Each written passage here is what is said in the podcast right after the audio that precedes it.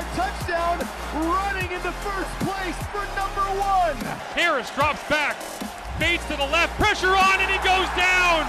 Jagarrett Davis gets home, and the all-black sideline explodes here in Hamilton.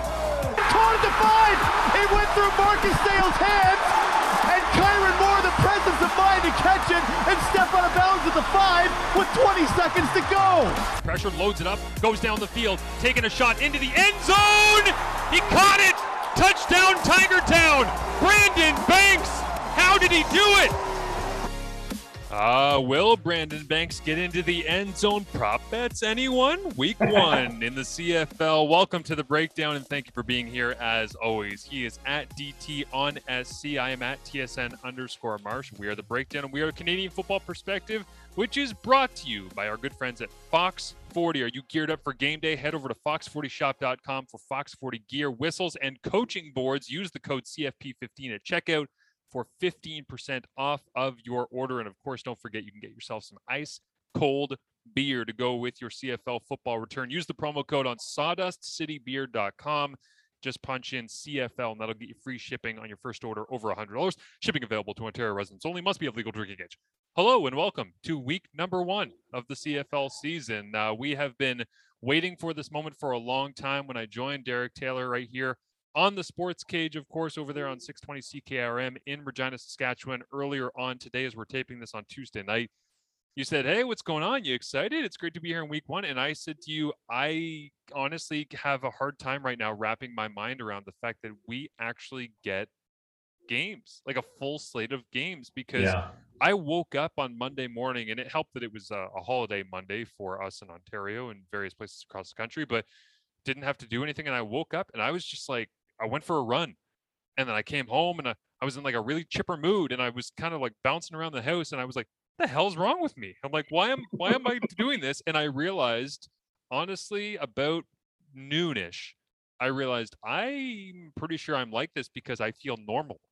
Like, this is the first time that I felt normal. The CFL football is giving me a sense of normalcy here, even though it's not normal yet. Like, there's still a lot of things that are weird about what we're about to go into, and it's going to seem more weird the deeper into it we get. And even the Grey Cup months from now is going to be different than we've ever seen it before. But just being able to say, hey, Toronto against Calgary, who you got?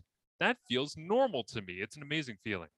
Oh, it's great. And it's been a long time to get here. And I tried to just kind of black out the last 18 months without CFL football. And now that we're here, I've not done nearly enough to prepare when you think of the amount of time that we had, Marshall. And we could have revolutionized Canadian football in the time that we had, but we didn't because there was a pandemic and we were trying to survive. We were so close. We were so close to revolutionizing the game. I'm just going to go ahead and blame my son, but it's like everything else. When you become a new parent, you blame your children, and they just don't deserve any of the blame. It wasn't his fault. His mom does everything and anything that she possibly can to make sure that he is happy and healthy and all the rest. And I've just been sitting on my hands. It's like when I got the baby books and I was like, I am definitely going to read all of these. I don't have to go through a CFL season. Guess how many pages got read? About 60. And then I was like, this seems easy enough. Yeah, you're like, this Dr. Spock isn't as fun as the Dr. Spock on Star Trek, so what the hell am I doing? Is that what you did? It honestly has been such a long time since we've been able to look forward and preview games that I thoroughly am looking forward to diving into a couple of things that we find interesting about this weekend's slate of games. But before we get there, I do want to go into kind of the news of the day, if you will, here on Tuesday, and that was the CFL's policy when it comes to all things surrounding COVID, because like I say, we are still heading into how this is going to look and how this is going to feel, and the moves that the CFL has made in order to deal with COVID. Some people saying catastrophic and heavy-handed, but you make up your own mind on this, and I'll give you my opinion in a sec. But the statement from CFL.ca reads, the Canadian Football League has introduced a policy that will apply to any game cancellations caused by COVID-19 issues. Quote, our goal is to ensure we have zero game cancellations due to issues caused by an outbreak of COVID-19 within our football operations, said Randy Ambrosi, commissioner of the CFL. While this policy spells out what will happen if cancellations do occur, its main purpose is to encourage all of our players to get fully vaccinated in order to minimize the risk to our season and, most importantly, their health and safety. According to the policy, if a game cannot be played as scheduled because of COVID-19 issues, which of course would be an outbreak within a team or otherwise, and one club is suffering from the COVID-19 issues or outbreak, that club that is suffering from it will forfeit the game and be assigned a loss, while its opponent will be credited with a win by the score of 1-0. But if both clubs are suffering from the COVID-19 issues, then both clubs will forfeit the game and be assigned a loss. In both of these circumstances, if a team can prove that 85% of its players have under contract. Wow. I'm living in a COVID world when under contract have been vaccinated at least once and preferably fully, its players will receive their salary for the canceled game. If the team falls below that 85% threshold, the entire team will not receive its salary. DT, what are your thoughts when you got that press release? I thought, okay, the CFL is taking this very seriously because they understand we can't reschedule games. We can't have Wednesday night football, the Steelers and Ravens. There's no equivalent in the Canadian Football League. So we can't be missing these games. I like that they're taking it seriously and they're using this as kind of a way to encourage teams to have their players get vaccinated. I get uncomfortable, and I'm this way in the NFL with part of this puts pressure on players to get other players vaccinated. Like, hey, I want my game check, my $3,500 for this week. So get vaccinated. That's not really a peer-to-peer conversation. I don't feel like that puts a lot on the players. This doesn't, the coaches don't really have to do anything in this case because they get paid whether the game gets played or not. But the organization would, say, lose money if a game got canceled. So the organization should be the one putting pressure on players, i.e. their employees, to get vaccinated and make sure that everybody has a chance to earn their money. I just get uncomfortable when it's peer pressure. Hey, make that guy get the vaccine would be a very uncomfortable conversation. Yes, and I have heard from somebody across the CFL that there was one team that had players get into it with each other, not about a late hit or a dirty tackle, about vaccines. Like they got into it with each other about vaccination and wanting to make sure that they, one person was saying, hey, stop being a bleep, bleep, bleep. And the other guy said, bleep you. And then they got into it a little bit with each other. And it was about that exact situation that you're talking about. So that's not made up hypothetical. That is us understanding how human beings work and understanding the discourse that surrounds this issue. For me, I understand where you're coming from with the idea of it's an uncomfortable spot to put teammates in, but any pressure that you put on somebody, I'm of the opinion at this point, because I'm so tired of the stupidity of dancing around it. And this isn't a political statement or otherwise, but the reality is that there are people that are in the United States right now who are on deathbeds getting intubated, who are saying, can I have the vaccine now? And the doctors are going, no, it's too late. I'm sorry. Your family is going to have to tell you exactly how this ends because I'm not going to be the one to do it. And like the stark reality of that. I mean, hell, we just saw Lin Jay Shell pass away apparently from COVID complications down in Jacksonville after like everything that he had accomplished in the Canadian football. Like, dude was 39, man. Yeah. It's like if you needed the push over the top to realize that it's the best way to protect yourself, Lin Jay Shell should be 1A, 1B, and 1C. And you don't want to use that as an example to try and push people. Hey, look, he died for good. No, that's a terrible, terrible situation regardless of the outcome. But if I'm a CFL player and I'm in my early 30s, mid 30s, and I see that happening, I'm like, man, like, did I play with that guy? Was I around that? Like, was he fully healthy? He was. It makes so much sense to me for the league to use the leverage of money and wins, the things that players and coaches and GMs care about, money and wins, money and wins, money and wins, and say we got a really easy way for you guys to guarantee money and not forfeiting games. And all you have to do is reach this threshold. Again, I understand deeply personal decision, but I'm also tired of the deeply personal decision, HIPAA rules, Dak Prescott avoiding questions at his press conference. Like the whole dynamic of that to me is I'm done with it. Like, because we're a couple of variants away from vaccines not having an answer for the things that we're up against, and the best way to prevent that happening is to get the damn vaccine. And if players can be used as an example for that in our league and across this country, I'm so in favor of it. So I applaud the CFL for being able to take a hardline stance on this stuff and setting very real metrics and expectations. The verbiage that was used in this press release leaves no wiggle room. There's nowhere for players to go, well, yeah, but, or no, it's, you don't reach this, an outbreak happens, an outbreak is clarified as this inside the team language, then you guys are losing and you're not getting paid. And that hits home very quickly. What's worse on the internet? Is it people complaining about violations of HIPAA or people complaining about violations of the First Amendment? And then seeing both of those from Canadians, to which none of those apply. They're American. And usually the people that are complaining about both of those come from the same account, and their avatar on Twitter is a Ford Explorer driving an eagle. I hate to say this. I'm running out of compassion or caring when I see the COVID denier on his deathbed. I have no feeling anymore. I just have no feeling anymore. I don't understand why someone wouldn't take the vaccine. I don't get it. I want that to be on the organization and not player to player, because if there's one fist fight, that's one too many. And team harmony and that stuff is incredibly important. I want the CFL to take the next step too of what the NFL is doing, saying, oh yeah, by the way, if you're fully vaccinated, you can take your mask off here and you and your teammates can eat lunch in the same at the same table. But if you're not, you're fired, Minnesota Vikings guy, and you have to eat in the corner hiding behind the trash barrel because we don't want you breathing on the rest of the guys. Basically, for folks who are vaccinated in the CFL, I want them to get some of the freedom back because their life doesn't sound amazing right now. Mm-hmm. Yeah.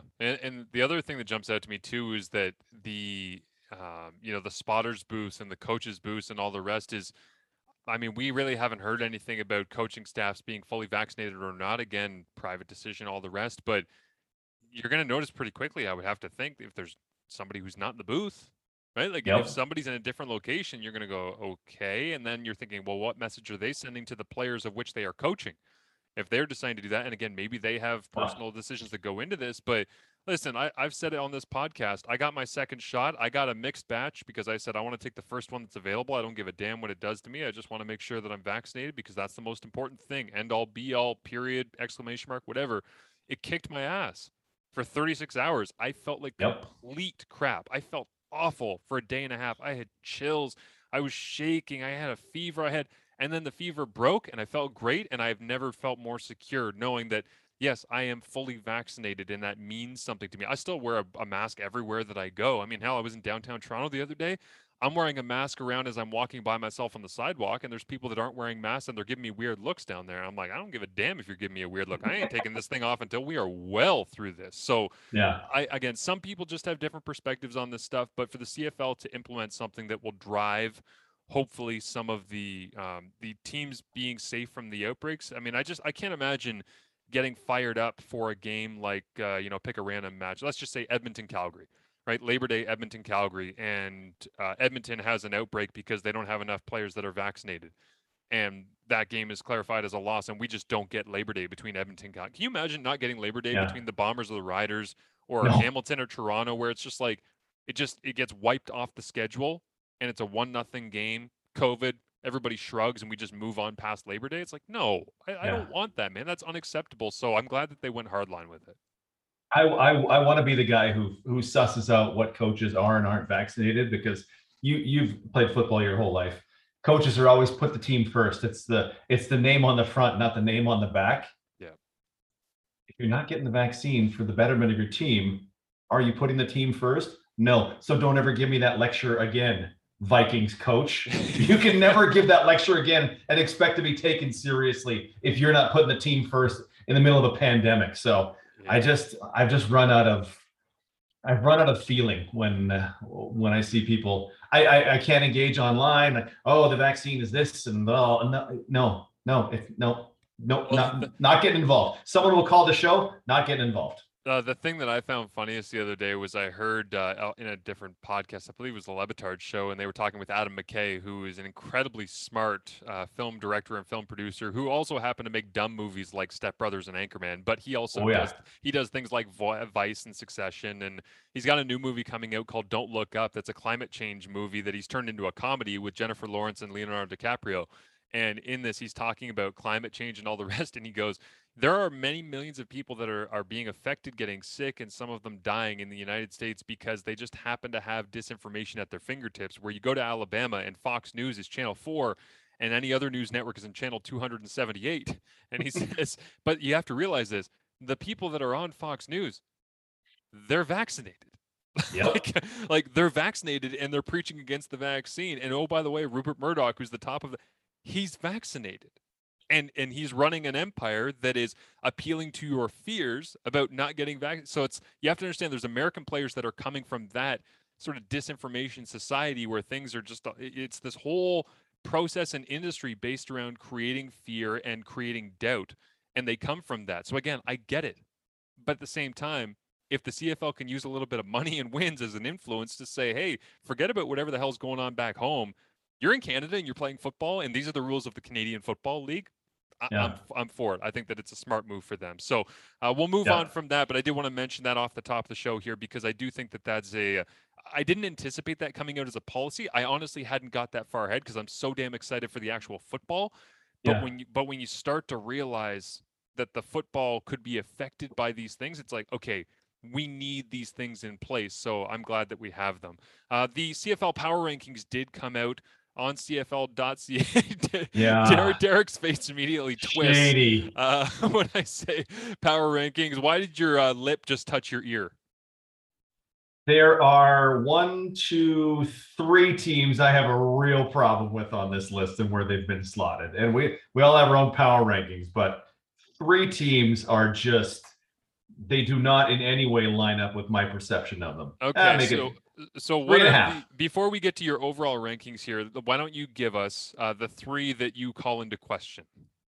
Okay, so the list is Hamilton 1, Sask 2, Winnipeg 3, Montreal 4, the Elks in 5th, Calgary, BC, Toronto, Ottawa in 9th. Frankly, I would put Ottawa in 12th. I mean, that's just straight up facts right there. Like, they are below 10, 11, not even, anyway.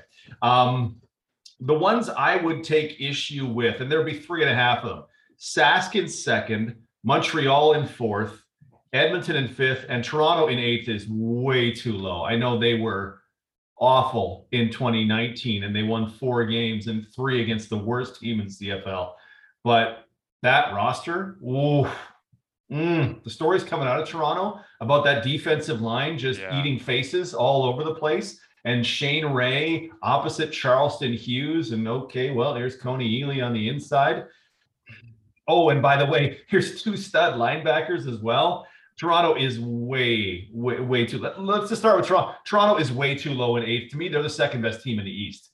Oh, yeah, I'm with you. For me, I have them, Toronto, at 5th overall, and that might be hesitant. That might be too low. I think really highly of the West because I think it's super competitive and there's a lot of great players out there, but I do have them 2nd in the East as well. My problem with Toronto being slotted that low is that the defense, we know, I think at this point, is going to make plays. Like, I don't see them going up against Calgary and that receiving group that's trying to find its footing, and Bo Levi coming off the injury and a diminished offensive line and some question marks all over the place on Calgary's defense, which is a different story for a different day perhaps. But when I look at Toronto's defense, they're going to make plays. The question is, can Toronto score?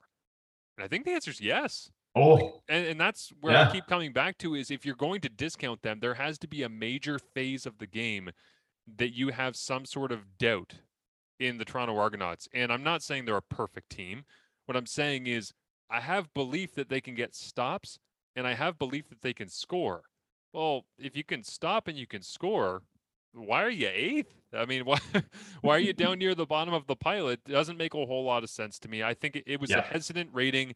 I also know how these CFL.ca rankings go. A lot of the time, the teams that make the big offseason splashy moves, they tend at CFL.ca to put them further down in the rankings. And I think part of that is it's genuine hesitation to buy in on something before you actually see it on the field in game jerseys, right? With the footballs polished up and the helmets looking shiny and all that game day stuff. But at the same time, you have to evaluate the talent that they have in camp and the personnel that they have there. And then you have to make an assumption going into week one. And if I'm going to make an assumption about Toronto, it's, again, I don't have them better than Hamilton, Winnipeg, Saskatchewan, or Edmonton, but I sure as heck have them better than Calgary going into week one. And I think that Toronto's going to go into Calgary and get a victory in week one.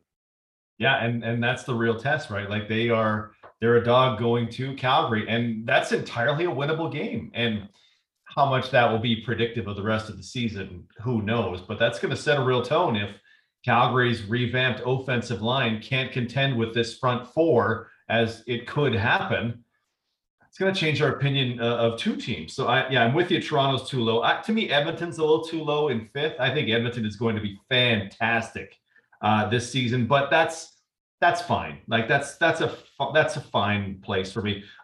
We've talked about many times before, Montreal in fourth. I was trying to recap. I like a lot of Montreal. I love their receiving core. I like their offensive line. Fine. I like the additions to the defensive line in Nick Usher and Armando Sewell. I don't know what they're doing in the back six. Apart from is levels, the Sam should, there. Yeah. Should be, yeah. Apart from levels, I don't know what they're doing with their two linebackers, but I like that they're going to be able to get after the quarterback. I like their offense should be fantastic. I think their quarterback is going to be the issue. I think sophomore quarterbacks are in for some hard learning this season. Let's say that. Yeah, and my thing with Montreal is if you have them in the four spot like CFL.ca does, that if they end up going through this week one bye as they will, which is an awful bye to have, man. There's nothing worse. Like I know people say, oh, the worst bye you can have is at the end of the season when you're hot or you're trying to get ready for the playoffs, or the worst bye you can have is a 3-week training camp followed by a bye. Come on. Like that is just awful in terms of chemistry and timing and all the, like, do guys go home? Like, because you you can't send them home. So now they're just like in Montreal, which gotta admit, as things are opening up, hell of a place to be on a bye week when you're hanging out at the end of July, start of August.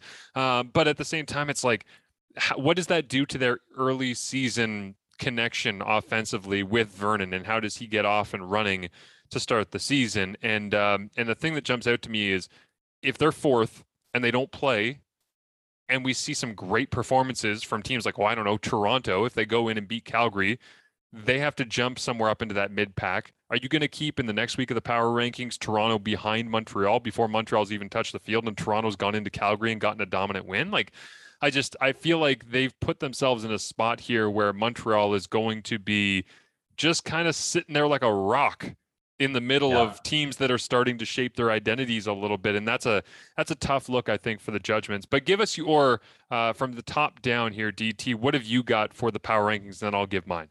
Okay. Let me just give you, I just want to whisper you a little secret about Montreal. Can you just lean in? I'll whisper you a little secret. Yeah. Just Montreal's going to start 0-3. Oh, wow. Edmonton, Calgary, Hamilton are your first three games. Montreal starting 0-3, and then let's see what they unless Calgary's worse than we think. Like unless Calgary gets rattled, in that Toronto game, or if Bo gets dinged because Shane Ray ends up rolling up on him or something like that. And none of us want to see that, but I mean, if that happens, then did they decide on a backup quarterback? I didn't even see. Is it Jake Meyer or Michael O'Connor? I just kind of worked on it being O'Connor. I've never seen them say anything about who their backup is. They'll have to declare it by Friday. Yeah. But I've just not seen. I've just kind of gone, oh, it'll be cool if we have two backup Canadians, guys who were almost guaranteed to touch the ball in week number one. That'd be great. If I'm doing power rankings for the 2021 CFL season, this, as I said, CFL is Hamilton, Saskatchewan, Winnipeg. I would have Hamilton 1. And I this is kind of looking ahead to the rest of the season, right? I wouldn't take them necessarily number one in week one because no Posey, no Addison, maybe no Van Zyl. Yeah. Yikes. Those are three very important pieces. But overall, over the course of the season, I would take Hamilton number one. I just think Edmonton is too good and has added too much. And I don't have a reason to believe that Jamie Elizondo is unable to head coach at the CFL level. I think he's worked with the quarterback before. I think everything is going to be great there. To me, they've added just way too much talent. They would be number two if I was doing power rankings, and I would have Winnipeg at number three in the power rankings. And that could change dramatically, right, from week one to week two. If they lose Collaros, I would have them roughly seventh. But they, as of this moment, they have Zach Collaros. Zach Collaros is a fantastic quarterback who is accurate and strong-armed and keeps plays alive. And there are very few quarterbacks who elude pressure better than Zach Collaros. And, oh, by the way, this is Winnipeg's offense, which if it looks like Lapo's offense, it'll allow no pressure anyway. So Winnipeg, to me, would be number three. And I feel a little bad having them behind Edmonton. But, yeah, I would go Hamilton, Edmonton, Winnipeg. And then I would start considering Saskatchewan. But Sask at two, they've lost a fair bit of talent from that 2019 team just because guys need to get paid, right? They earned raises by being so good that I just don't believe they're the second best team in the CFL. I think that you might want to consider Saskatchewan in the top three just because Braden Lenny has went vegan. Honestly, that's for me. Pescatarian. He eats fish. Yes, that's true. Well, I call myself vegan and I have salmon. Oops. But yeah, I would say that their Canadian receiving talent and Jeremy O'Day so as well, good. Saying that they can go four Canadians as they expect to on the offensive line. I'm really, really intrigued to see what their protection for Cody Fajardo looks like and how Jason Moss calls this first game against BC. Again, we'll get into the previews of that coming up, but I just feel like there's too much Canadian talent right now on that offense, let alone some of the pieces on defense that you like, that there's gotta be enough there to give them an upper hand, because I think you win in the margins a lot of the time early in the season, and having a talented group of Canadians and depth as well on the roster of Canadians, that should give them, I think, that depth of talent at some important positions. So I'll shout out my top four here as we go down through the rankings. Yeah. I got Hamilton one, and that's just because I think that, again, I'm with you. If they don't have Posey and they don't have Addison, if it's just Banks and Acklin out there, and we get to see the debut of Jake Burt, which should be really interesting on Thursday night, which nobody has talked about the entire training camp, but I'm excited for. Nikola Kalinic doing his thing, Don Jackson making his debut, like, I think that they've got enough firepower offensively, and I know when Masoli's on that he can ring it up with the best of them.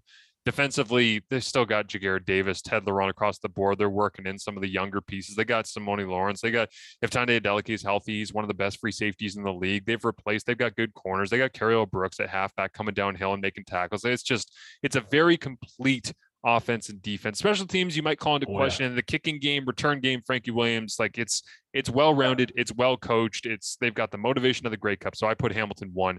The only team I considered in that number one power ranking spot going into this was the team they're playing on Thursday night, and that's Winnipeg. And that's because I just have too much respect for the defense of the Winnipeg Blue Bombers. And if there's one team that I believe right now, middle of the season, in the Grey Cup, doesn't matter, that can shut down Hamilton defensively, just strictly that matchup, it is Winnipeg. Like, they are built to just destroy you from the edges in and just collapse the pocket and force the issue. And I think there's going to be some issues with that coming up on Thursday. As you mentioned with Van Zyl specifically, that would be a major concern if he was unable to go. But even if he is able to go, it's a thumb injury that was listed on the wonderful new injury reporting on CFL.ca. And that's a tough one. You can wrap that thing up, club that up, whatever it is, as much as you want, but it's still, you'd like to have normal usage of your hands whenever possible there at the tackle spot. So I got great respect for Winnipeg's defense. I put them two. I put Saskatchewan three. And the reason I do that is that I think that right now, Moss gives me the confidence that Cody Fajardo is going to improve and his game's going to evolve enough that I think that they can get over the top. It was really difficult for me not to put Edmonton three. To me, that's a coin flip. I think I know exactly what Elizondo and Trevor Harris and Greg Ellingson are going to try to do. I actually think that they might try to send a message here in week one and ring up like 60 pass attempts. Like, it feels like one of those games where it might be a ball control offense, but by the end of the game, you're going, you've got to be kidding me. Trevor Harris is 48 of 60, and he's gone for 420 yards and four touchdowns with an you know what I mean? It might be one of those games where he doesn't throw the ball beyond 30 yards, and he ends up with more than 400 yards, and everybody around the league is going, okay, sure, I guess this is what we're up against in Edmonton this year. So, that's my top four is Hamilton, Winnipeg, Saskatchewan, and then Edmonton. Here's my thing with Saskatchewan, and having watched them all through training camp and here into week one of practice, they can go four Canadians on the offensive line. Yeah. Should they go four Canadians on the offensive line is the question that I keep hitting myself with. They currently starters on offense and defense. There's 9 Canadians in the mix. I don't think there's any way they get to Friday with 9 Canadians in the starting lineup. They do go 2 Canadians at receiver, and bless Braden Lennius and Mitchell Picton. Those two guys work their butts off, and they look fantastic. They are replacing Jordan Williams, Lambert, Lennius, and Picton are replacing, Naaman Roosevelt, Corey Watson, and Emmanuel Arsenault. Those guys were not amazing. They weren't their prime selves, but those are 3 very nice receivers you have to replace. So, to me, they've gotten weaker, even though I like these guys and I love Mitchell Picton's stick with it story, and Braden Lennius with I can't eat chicken wings, so I grunt through some cauliflower when I go out with my family. Fantastic stories. Lennius is a must-take in fantasy. Personnel-wise, they're not as strong as they were in 2019 in my mind. Coaching could be a whole different story. By the way, cauliflower bites are delicious. I got a great recipe if you want it. In the blender, you put a little bit of olive oil, nutritional yeast, some carrot, and some sweet potato. You blend it up. You drizzle it over the top of the cauliflower bites, 300 degrees. You put it in the oven for 15 minutes. You shake the pan around. It's delicious. It's good stuff. I would say, to your honest analysis of the Saskatchewan receiving room of Corey Watson, Manny Arsenault, and who was the third that I was missing there? Naaman Roosevelt. Mr. Never Drops the Ball, Naaman Roosevelt. That can't get employed, apparently. That I don't think it's a zero-sum game. Like, I don't think that it's those 3 out and these 3 in and we've gotten worse. I think that they can be a different group. And I mean, the touches are going to go through Jordan Williams, Lambert, Kyran Moore, and Shaq Evans. Like, that's going to be your peak 3. And then the rest of the load will be picked up, I think, by Lennius over the middle, honestly. Like, sure. He's the guy to me that I really do think, and we always talk about Armonte Edwards in Edmonton behind Darrell Walker and Greg Ellingson. He could be the best number 3 receiver in the Canadian Football League.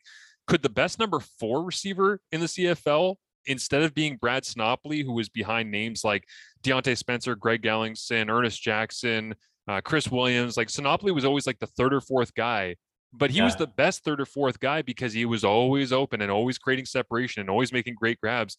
There's been a lot of hype about Lennius, and I'm wondering if he can be the best number 3, number 4 guy in the league, where you don't need him to have 80 catches on the year. You need him to have 30 and to be really productive. And I could totally see him being that. So I think Saskatchewan's got a chance to produce offensively with them. I've mentioned Toronto at number 5 for me.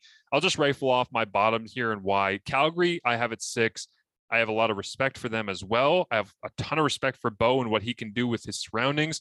But there's just too many question marks. I just don't know yet what they're going to look like. And this is a consistent theme throughout my bottom half, other than really Ottawa, maybe including Ottawa, depending on how they start the season against Edmonton, is if you can prove me wrong, I'm happy to change my tune. But I'm putting these teams in the bottom half because I just have too many questions. Like, I know a lot about what Hamilton is. I know what Winnipeg is. I know what Edmonton's going to look like with Elizondo and Thorpe and all those guys we've talked about. I know what Saskatchewan's going to look like with Fajardo at the helm and being able to have a great defensive backfield. I don't know what Calgary's receiving group is going to be production-wise, and I don't know what their pass rush is going to look like. So those two very important metrics for me, I just kind of am sitting on the sidelines and I'm waiting to see what they do against a very talented Toronto team, as we talked about. Montreal, I have at 7, and that's because I believe that Toronto has leapfrogged them based on pure talent alone, without a preseason, without seeing them in a game. I just believe that they are the better team as it stands right now. BC at 8, because until you prove to me that you can protect your star quarterback, I'm not putting you in the top half, because it's a lot of the same group with a different offensive line coach, Kelly Bates. If they can up that, if they can improve, and they can go into Saskatchewan using silent counts, or the center reading the Peter Godbert reading the play clock or something like that to get the ball up on time, and it's clean, and they protect him and they allow him to throw vertically to Bryan Burnham, I'm in. I'm all in. Yeah. But if you can't do that, I mean, it could feel a lot like 2019 for Michael Reilly coming up real quick at Mosaic. And then at 9, I have Ottawa. And that's just because I think they're on the outside looking in. I think there's too many talented teams in this league that have established talent that know how to play the CFL game. Ottawa has a lot of fresh faces. I hope the best for them. I'm interested to see where they go, but for me, they have to be 9. I got told this today by a CFL personnel player, not in any way connected to the BC Lions, which then gave me fear about what's going to happen in Friday's game. BC, to me, their biggest question is, well, what does that front look like, right? Because Chris Kasher, they let go. Yeah. They must think they have something, but I have no idea who any of these guys are, apart from J.R. Tavai, who is a rotational defensive end. I got told that Obum Gwacham is going to wreck the league a little bit. And I have no idea who Obum Gwacham is. When you and I are done here, I'm going to go Google him and find out, because this person told me that he is going to be a real problem. So I may have to call his name, unfortunately, 2 or 3 times on the weekend. A young defensive end from BC. If their front is good, their back five looks fantastic. They add in Ryker Mathews. Okay, well, the tackle is presumably solved, and if the interior is healthy, I like that. I like the receiving core a lot. You have Burnham doing his thing. You have Dominic Rhymes, as he'll be one of the deepest targeted receivers. He's probably top 3 depth of target this year. Him, Shaq.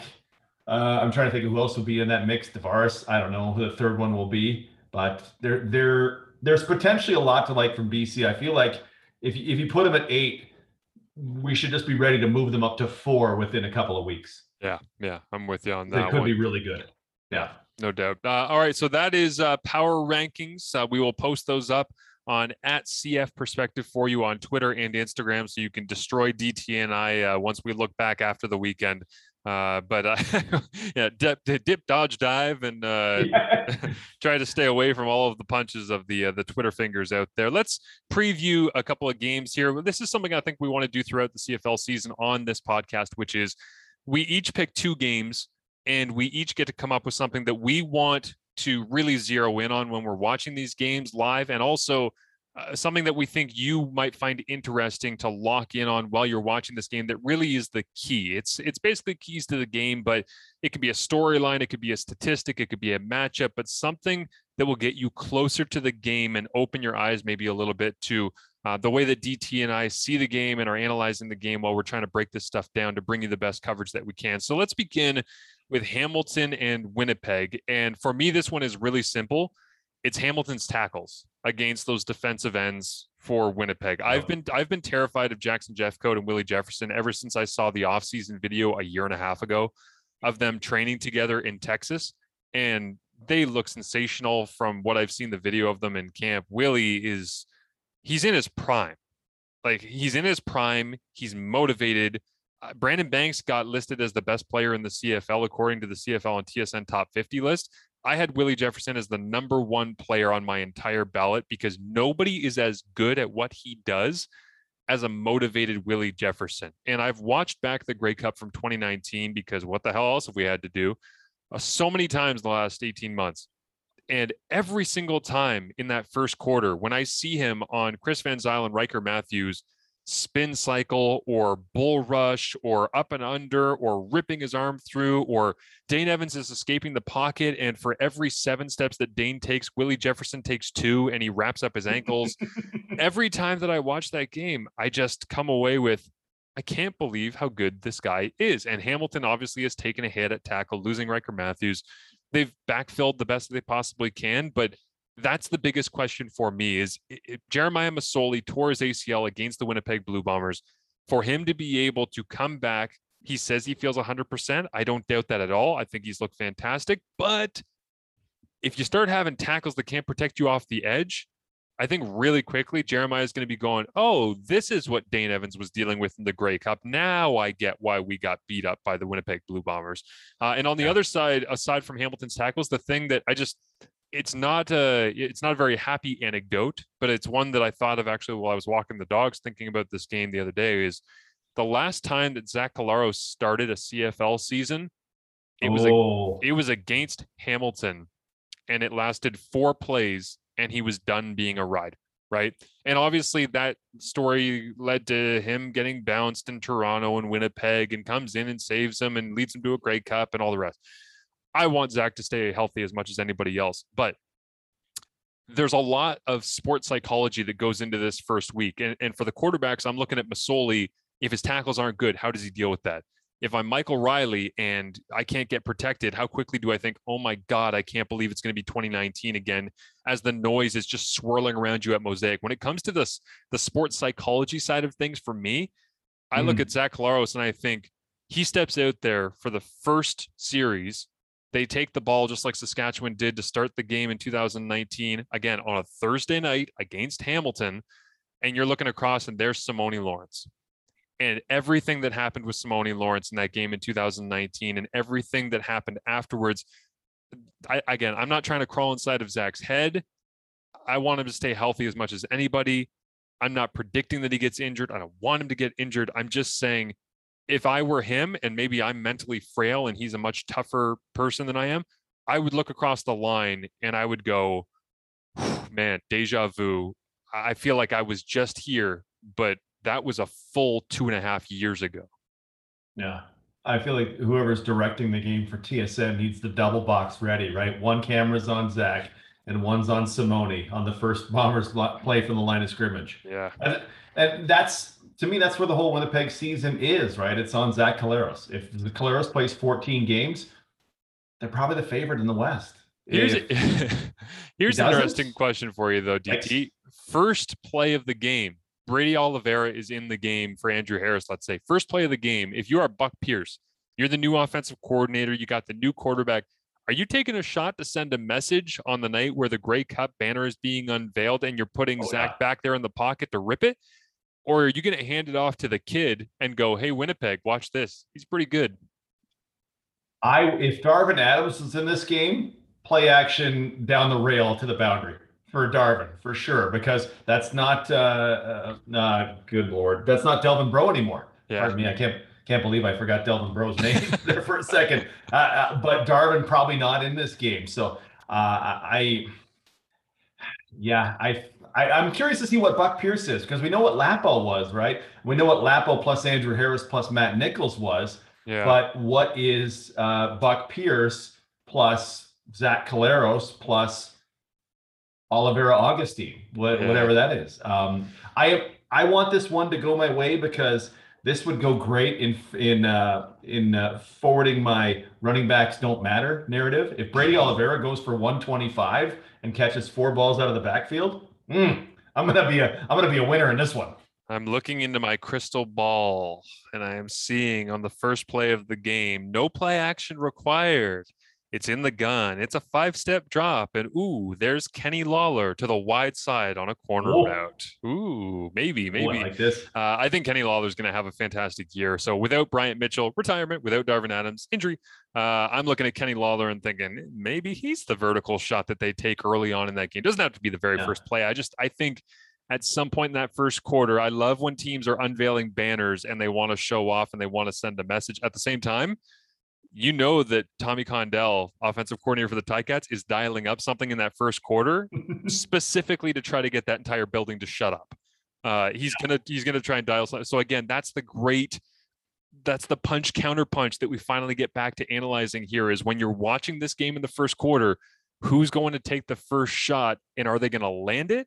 And if they whiff, expect the quick counter punch coming the other direction with another deep shot or a trick play or a double. I mean, the possibilities are endless when you get these two teams together, as we saw in the Grey Cup. Let's move on to the game that you will be calling out there in Saskatchewan. And first of all, let everybody know where they can hear the dulcet tones of Derek Taylor coming up on radio on Friday evening.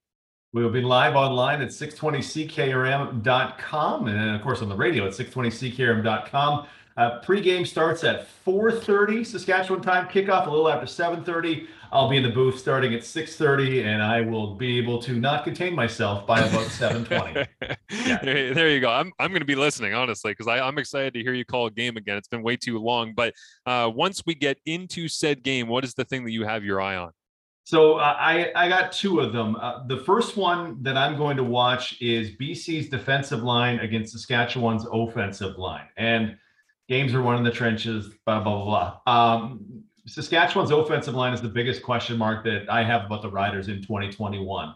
Substantial changes from 2019 for Canadians, like we've talked about. How will they hold up? But BC's defensive line, if they can just cut Chris Kasher, that must be all right. Like, Rick Campbell's not a moron. So that must be pretty good. If they are able to get pressure on Cody Fajardo from a line of guys we don't know, and what I would perceive to be a weakness of the BC Lions, it's going to be a long night, and it could just predict a good season for the BC Lions. So that matchup, and even the reverse of that matchup, is interesting with BC's offense and Saskatchewan's defense. But the BC front four against Saskatchewan's blocking five with all its changes is going to be very interesting. And then both these teams have question marks at linebacker in this game. For BC, it'll be, it might be Bo Lokombo, Jordan Williams, and Anthony Chaffee, fine. I don't know what a Jordan Williams Bo Lokombo duo, if that's going to be it, what that'll look like. For the Riders, it's Micah Tights at the University of Calgary. It's Dion Lacey and AJ Hendy, who is brand new to that Sam linebacker spot. I just expect both offensive coordinators to go, oh, okay, well, let's see what these linebackers can do. Let's try them out. We're going to figure out where this ball is going. I know what you guys have in the back, because both teams are pretty solid in just those defensive backs. But what about underneath? What about we high-low some linebackers? What about we try this?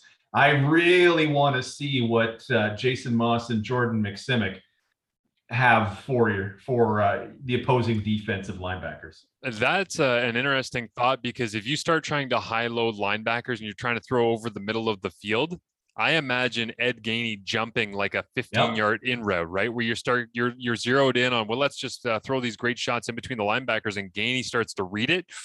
And maybe he gets an early season interception as well on this one. The quick thing that jumps out to me with this matchup is that Bryan Burnham is obviously the focus of this group, but that BC Lions receiving group, every time you read an article on CFL.ca or the BC Lions website, Lucky Whitehead is in the end zone. Is that a training camp thing? Is that a fluke? It's the same as like Levine Owell in Toronto. Every time you read anything, it's like he's in the end zone again. You're like, that's great, but I haven't seen that in the CFL in games. So I want to find out if Lucky Whitehead is for real. And that's not going to be a one game or one quarter judgment, but that's something that I have my eye on, is how often do they actually try to get him the ball? And is it forced? Like, these are called touches for him, or does he work into the offense organically where you're getting through progressions and Michael Reilly finds him and he's making plays? The other thing that jumps out to me for Saskatchewan is, no disrespect to Micah Tights, but he feels kind of Sam Hurlish, where it's like they have him in that spot and he's Canadian and he's making plays, but obviously he was not the A plan because Larry Dean was there. And I can't believe I'm going to say this, but based on where Saskatchewan started, like the Dion Lacey alongside Larry Dean and AJ Hendy, or whoever was going to play at that Sam linebacker spot, I actually feel more comfortable with what BC has, just because I know them more. Like, I know what Anthony Chiaffi is about, and I think I know what Jordan Williams is about from scouting him at East Carolina, although he's been waiting forever to play a game. And Bo Lokombo is Bo Lokombo, and I think we understand that, backed up by Ben Vladeck. And it'll be fun to see that depth chart come out tomorrow. Actually, it will be when we're taping this on Wednesday night. It should be coming out 48 hours out, kind of thing. So I'm excited to see what the linebacking groups do in that game, and I can't believe that I actually feel more comfortable with BC's, because I shouldn't, honestly, based on where we started training camp. But man, training camp feels like a long time ago that Larry Dean had the Achilles. It really does. It's nice you bring up Lucky Whitehead, a guy who burned the Riders in preseason 19 and then turned out to be not much of anything. His fit in BC to me is so interesting, because who comes off the field or moves to a different spot to facilitate Lucky Whitehead going in there? Does he go in the way that the Riders use Kyran Moore, that two to the field guy, hitch screens, and all the short targets are his, and occasionally we'll run him down the field? Well, that would bump Lamar Durant to a spot that if Lamar's not that wide, okay, well, now he has responsibilities in blocking, and that sounds bad. Or is that because they go 2x2 and Shaq Johnson comes off the field? But if you're running screens to him, you want three on that side. You're not taking Burnham off the field, and you can't have Dominic Rhymes, because that's the deep threat within that offense. I'm just really curious to see how they're able to get Whitehead in there. And is he Kyran Moore light, or is he Kyran Moore, the equivalent of that, in 996 yards in a season?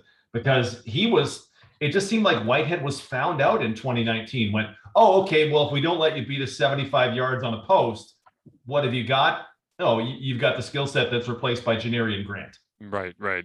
Who is the running back in BC? I'm blanking right now. Shaq Cooper. Yes, it is Shaq Cooper. Came over from Edmonton. But I'm imagining a formation. This is actually something that I would like to see from them in week one is, you know, ball in the left hash, let's say, and it's Bryan Burnham isolated into the boundary, one receiver, and you're going with Shaq Cooper in the pistol out behind Mike Reilly. And then to the field side, as like an H-back, it's David Mackey. And then in a trips bunch to the field where Lucky Whitehead is the inside, and it's like a little bubble out of a bunch where out front you've got Javon Katoy steamrolling people on that. And maybe you even go play action away, like play action into the boundary with David Mackey scooping the backside and looking like he's going to lead out front. And then Michael Reilly flips his hips and throws it backside to the field to Lucky Whitehead with Katoy out in front blocking. It's just, I think when you start to figure out the skill set of those guys, I think that's something that they could have some success with, is plays like that, where you just get the ball on the edge to Lucky Whitehead, get big people out in front of blocking them. And, you know, you release some athletic, younger offensive linemen like Ryker Mathews into space as well on a play like that, and see if you can pick up some yardage with Lucky. So it'll be a fun one for sure. And again, make sure you're listening to DT on Friday night on CKRM for that. Toronto at Calgary. I'm going to make this one super simple. McLeod Bethel-Thompson on first down, and I do think McLeod Bethel-Thompson is going to start at this point. I'm just saying that because I have a gut feeling about it. I could be completely wrong. Nick Arbuckle just seems like he's missed too much time. I've watched enough football throughout training camps in the past where when a QB misses X amount of days, I just kind of assume that they're not going to throw him in there to the Sharks and see how it goes. But I do think McLeod Bethel-Thompson from 2019, one of the most aggressive vertical throwers on first down. Will that continue, or was that a product of them being a bad football team with him constantly chasing? That's something I have my eye on, is how much do they want to throw vertically on first down with McLeod Bethel-Thompson with that receiving group that they have that is vastly improved. Shout out to Dijon Brissett, by the way. I hope he has a big first game in the CFL because he is an exciting player. And then the other one for me is Bo Levi battling against the Toronto pass rush. Like if Shane Ray's in the backfield and you got Charleston Hughes in the backfield reintroducing himself to Bo, I'm not saying that Calgary offensive line is bad. I just think that they are reshaped at this point. I don't know what they are, but if Bo ends up on his back 2-3 times in the first quarter, how does Bo handle that? How does Dave Dickinson handle that? How does the play calling change? How do they evolve throughout the game? To me, this is going to be, of the first four games of the CFL season, the most important in-game alterations will be made in Toronto-Calgary, because coming out of the gates, they assume that they know each other. They know so much about it. There's so many players on both sides that know things about Calgary. And Toronto is a team that is built around energy, enthusiasm, and promise. And Calgary is a team that's trying to hold on to the way that they do things. And that's a collision course that's going to require somebody to budge and somebody to change in the middle of the game. Yeah. What if Bo has to throw away the ball on 1st and 10 and then throw away one on 2nd and 10? Yeah. Teddy escapes the pressure, but has to throw it away. He's going to come off the field going, what's happening here? Yeah. And Hoff and Dickinson, and I get it. Anybody's a Calgary fan, I get it. Track record, everything. I get it. Ryan Seaver was fine last year. Sean McEwen, stud. I've had people tell me Brandon Williams, now that he's out to tackle, is going to be awesome.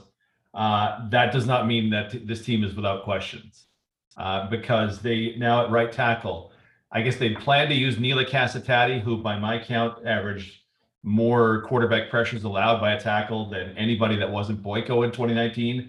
They don't even get Casitati because he retired. So Julian Good-Jones, I know nothing about him. Same. But if he was a choice behind Neela Casitati for the coaching staff, I feel like I know something about him. And Justin Lawrence, all the best to you at left guard, but you're replacing a real good one in Shane Bergman. So.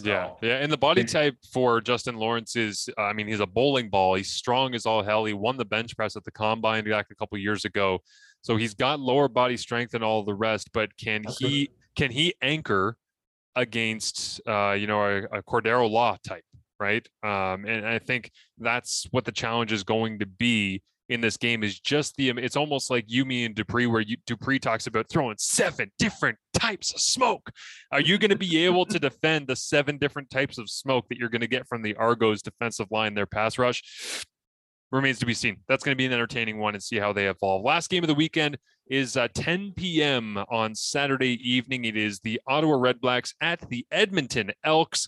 It's going to be a party in Edmonton. I hope everybody is safe and is smart and all the rest, because we don't want COVID to factor in amongst the fans as much as we don't want it to factor in amongst the teams. With that being said, I hope everybody goes out, supports the Elks, celebrates the new brand, the new logo, gets their T-shirt and all the rest. What do you want people to focus on in the fourth and final game of week one? James Wilder Jr. at running back for the Elks. Last season in Toronto, 1.3 yards before contact. It's the lowest number I have in my database of yards before contact. He got hit immediately. And sure, CJ Gable's numbers in 19 weren't any better, which would predicate, this might be some problems with Edmonton 2019. But if Wilder gets a bit of blocking and has had a taste of reality, let's say that, my favorite proposition wager in the offseason was James Wilder 20-1 to win the rushing title. I don't think he's the favorite, but if the Elks are as good as I think they are, and they're going to be running the ball a lot in the fourth quarter, we could be all getting Wilder and having the conversation in 2022 of, is $1,000 on the table for the Elks running back, James Wilder. I'm really curious to see how much space and time he has before that first contact by a defensive player. And maybe Ottawa's not the best team to judge anything by, but that's what we get in week number one. And the second thing I'm looking for is just how high the scoreboard goes at Commonwealth Stadium, because this should not be close. We've talked extensively about my perceptions of Ottawa's relative skill player for player to other teams. Edmonton should, and by the way, if you want to add a little drama to it, it's Jamie Elizondo against the team that said Jamie quit on us. Yes. He is going to want to old school pinball that scoreboard. Marsh, if we get to Saturday night and I text you, go, can you believe the Elks are up 50 in this game? You're going to text back, yes, I actually can, because Elizondo is going for the throat. That wouldn't surprise me a bit. This could be the 60-1 Calgary over Hamilton of a few years back. You know what it honestly reminds me of? I heard the other day that the Western Mustangs right now do not have a football game scheduled for their homecoming weekend. And the reason for that is that Ryan Shane, who's the head coach of the Guelph Griffins, refused to move a game. Well, Ryan Shane, of course, is the son of Pat Shane, who was the head coach of the Queens Gales. Pat Shane and Greg Marshall, the head coach of Western, not huge fans of each other. Queens and Western, great rivalry. So it's kind of like the old, George W. Bush decides to go into Iraq because George H.W. Bush went into Kuwait. It's like, I'm going to do something good for daddy. That seems to have happened. And I had this conversation with somebody who said, yeah, so Greg Marshall is pissed. And they have to play the game like on a Friday night of their own homecoming weekend at Guelph. And I said, dear God, how high does the scoreboard go? Because I was like, Western is going to try to score 1 billion points in that game. And I'm with you. That's how this is going to feel, I think, for Edmonton. If they get into a roll early on, for me, this is, and I might have to, start to come up with some labels for these, because I've said that, the game that has the most in-game, I would say, adjustments that are going to be made is Toronto, Calgary. I think the game where the crowd is going to factor into it the most is Saskatchewan, BC. And the game for me that I circle as the crazy stat line game is Ottawa, Edmonton. And I got a pretty good feeling it's going to be on the Edmonton side offensively. And again, I don't know if it's going to be James Wilder Jr., I don't know if it's going to be Darrell Walker, Trevor Harris. Is Trevor going to throw to everybody, have 8 people catch passes and throw for 400? I don't know. Yeah. But I do get the sense that there's going to be some sort of wacky stat line that's going to come out of that one. And hey, if you're playing CFL fantasy and you hit on the right player that goes crazy and has that wacky stat line that opens everybody's eyes across the league, I love week one in football, because week one in football never makes any sense. And there's always one or two performances that are either completely out of context or they open your eyes to how the season's about to go. Edmonton, Ottawa is that game. They are going to have that moment. They're going to have that stat line. And if I had to bet, it would be Trevor Harris. I just think Trevor's going to spray it all over the place. He's got complete command of the offense. He's got a bunch of really good skill position guys. I could see him just having an absolutely stupid game that we're looking at after week one and going, okay, they're here. Edmonton is for real. Yeah, it's this week. I don't know, the 500-yard passing game in the CFL this year is this week, Ottawa at Edmonton, or week 9, Edmonton at Ottawa. Like, Elizondo going back to Ottawa and just wiping his feet on the rug as he leaves. Like, I'm out. I just think this is all Edmonton. And it was shocking how Ottawa started 2019, that 4-interception game in which they beat Calgary. If Ottawa wins this game, I will be way more shocked than I was. Well, I'll be a little more shocked than I was at that, just considering what I believe about this and the emotion going into it on the Edmonton side. Yes, I'm with you on all of that. That is going to do it for us here on The Breakdown this week. Make sure that you are following my guy, Derek Taylor, at DT on SC. Check him out on Friday evening coming up on CKRM. And, of course, throughout the week on The Sports Cage, always doing a great job on there. Thank you to our partners, as always. If you want to be heard on the field with the Fox 40 Sonic Blast CMG, you can go ahead and get it, fox40shop.com. Use that promo code CFP15 at checkout. They say here in the ad, read that it's got 120 decibels of sound power, the Fox 40 Sonic Blast CMG. Even if you blew it at Regina on Friday night, I don't think you'd be able to hear the whistle, unfortunately. But we'll see. Hey, the best officials in the world right now in the CFL getting ready to use all those Fox 40s in their games. And in the crowd in Saskatchewan, they will definitely be needing them. And don't forget, get yourself some ice cold beer as well from our good friends at sawdustcitybeer.com. And, of course, use the promo code CFL. Get yourself some free shipping going forward here into week number 1 of the CFL season. That's it for us. Follow us at CF Perspective, of course. We got the YouTube channel up and running. Going to have some fun stuff on there. Subscribe to the podcast feed. We got some different unique things coming throughout the weekend as well as we head right into week number 1 of the Canadian Football League season. Don't that sound nice, DT? Oh, so good.